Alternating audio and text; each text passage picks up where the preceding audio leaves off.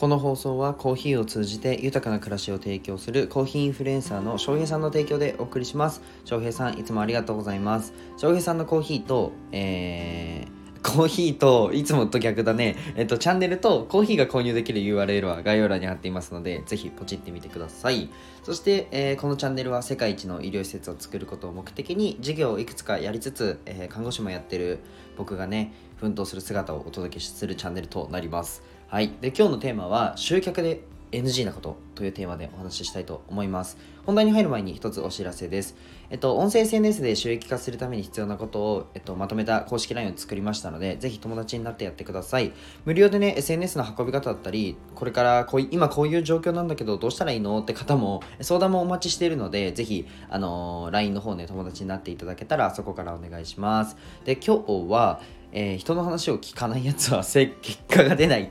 めっちゃ悪口ですね。なんか今自分で今喋ってて思いました。めっちゃ悪口みたいなタイトルなんですけどあのお話をしたいと思います。ちょっとね、うん、集客悩んでるなみたいな人はもしかしたら参考になる話がもしかしたらというか集客悩んでるなみたいな人はぜひ聞いてほしいです。で最後まで聞いてください。えっ、ー、となんか最近、えー、僕いろいろんなね交流会に参加してましてうん、なんか異業種交流会だったりえー、なんちゃら交流会だったり に参加しててなんかその交流会の、えー、属性を理解したらその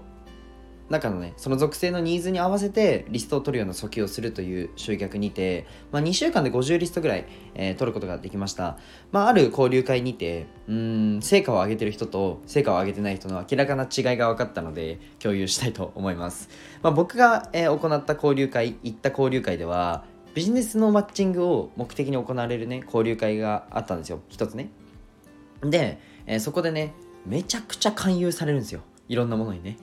で僕は初めての交流会参加だったんですよ。なのでまずは集客として使わないで中に入ってその中のね、えー、属性だったり中身を理解しようというふうに思いました。もう本当に怪しい勧誘からもちろんねまっとうにビジネスをしている人からの勧誘ももちろんあったり、まあ、いろんな本当様々なんですけどその中でもねうんと少し僕が意地悪して、まあ、数字的な部分を深掘って聞くんですよ。でそこで、まあ、結果を出してるビジネスマンと結果を出してないビジネスマン、えー、明らかな違いがあったので共有したいと思います。なんか集客で困ってるなって人がいたらちなみにねあの医療いろんな交流会はあの行ってみるといいですよ。うん、で単価の高いね商品を持ってる人だったら1回の交流会で100万くらいはね取れる可能性はあるので是非ね行ってみてほしいんですけどちょっとここから本題でじゃあね、えー、結果を出してるビジネスマンとそうではないビジネスマン明らかな違いはもう人の話をもう聞くか聞かないかです。もうこれマジっすよ。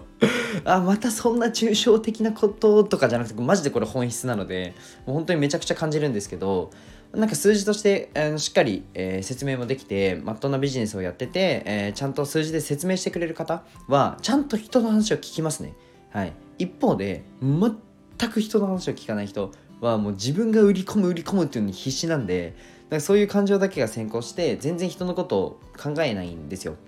もうね、これは絶対やっちゃダメですね。はい。売りたいのはわかるし、契約取りたいのはわかる。けど、えっと、人の話を聞かない人からね物を買いたいって思いますかね？僕は絶対思わないんですよ。そういった交流会に参加してみるともうマジで違いがわかるんでもうぜひね行ってみてください。でなんかこのビジネス3年間やってて今は3万なんですけどもう絶対今月3万なんですけど絶対稼げるようになるんで入ってくださいみたいなそんな感じの人もいるんですよね。入るわけないじゃないですか。3年間やって月3万ってもう時給換算したら2円とかですかね。わかんないですけど。でもねそういう方に、えー、それだと利益出るの遅そうだしもっと効率的なやり方でやらないんですか？みたいな質問をするとな結構あのなんだろうな。いやでもこれが正しくて。みたいな感じで。でなんか最初はお金ビジネスとしてこうビジネスとしての魅力をなんか30分ぐらい語られた後に僕がこうやって数字の部分深掘るといやでもこれはビジネス的以外の魅力もあって。みたいな。これは社会貢献のためにやってるんです。みたいなね。まあそんな感じで本当に話聞かないんですよ。でなんか結構深掘ってみると、えー、集客に悩んでることが多いっていう人が多いんですよ。うん。まあそれはそうですよね。ビジネスで一番多分しんどいなと思うの集客だと思うんですよ。なのでなんか音声 SNS とかどうですか？みたいな。市場として伸びてるしブルーオーシャンだし使ってみませんか？っていうふうに言ってもま、結構ねこのご利用しで勧誘してくる方って結構組織に洗脳されちゃっててこっちの提案何も聞かないんですよ。別にね僕は自分の商品をあのそこで売ってるわけじゃないしあのもともと集客する気でそこのフィールド行ってなくて一旦理解するために行っただけなので何の勧誘もしてないんですけどただただスタイフを紹介してるってだけなんですけど まあそういったねあの方ってマジで聞かないんですよ。もう人の話を。もちろんスタイフにあのダウンロードしてあじゃあちょっとやり方教えてって言ってくれる方ももちろんたくさんいるんですけど一方でねあのもうマジでえ何それみたいな。いやそれはちょっとやらないですね。私たちには合ってないですみたいな。私たちってわたあのあなたに言ってるのになんか組織になってるんですよねやっぱり。うん。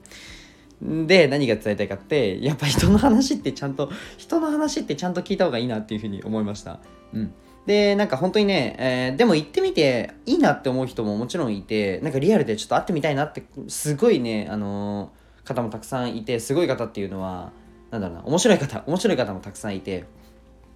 なんか実際僕リアルで会って飲みに行ったりもしてるんで、割とおすすめです。まあ、結構集客をするっていうのではおすすめ。もちろん最初は集客としていかないで、フィールそのフィールドというか、属性の理解が必要だと思うので、なんか一回潜り込んで、あ、こういう風にやれば立ち回れそうだなっていうのを一回咀嚼して、なんか自分の中でまとめて、そういそれ終わった後にもう一回行くっていうのをおすすめします。はい。なので集客の幅広げたいなみたいな感じの人がいたら是非交流会も検討してみたらいいんじゃないかなっていうふうに思います。じゃあ本題は終わりたいと思います。で最後に一つお知らせをさせてください。あの音声の SNS